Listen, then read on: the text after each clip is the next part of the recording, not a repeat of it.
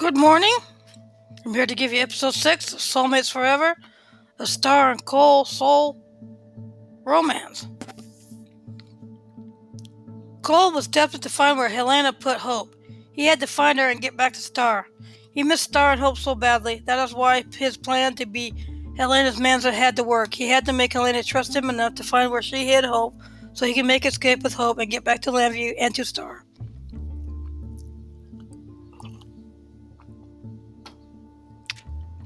Cole's moment was about to happen. Helena came into the dungeon and unlocked his chamber. Well, Cole, you're free. You're officially my manservant. Don't make me regret this, Helena warned him. I won't, Miss Cassadine, Cole said as he looked her in the eye. But you are in charge of housemaids, oversee all their work, and make sure everything is up to par the way I like, Helena explained to Cole. Yes, ma'am, I got it.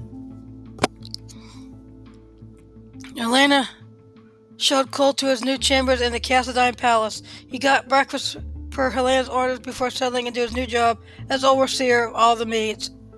But what Cole couldn't wait for was to do everything in his power to locate Hope and get out of this dreary place. So far, so good. Back in Llanview, Stefan Cole had taken Starr and Hope back to the apartment after their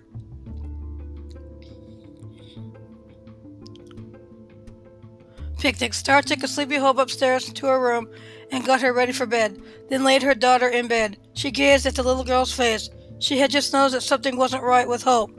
Starr turned Hope's face to look for the bookmark behind her ear. There was no birthmark. This little girl wasn't Hope. If this wasn't Hope, where was her daughter? All of a sudden, it hit her. This wasn't her family. It wasn't Cole downstairs. But if it wasn't Cole, then who was it? And what did he want with her? It made her sick to her stomach knowing she had made love to him. Starr had to be smart about this. She couldn't let on that she knew Cole wasn't who he claimed he was. Until she figured out the real story, she had to play along and let Cole, or whoever he was, believe he was Cole. Thank you for listening. Tune in for episode seven. Stay safe. Wash your hands. Stay home.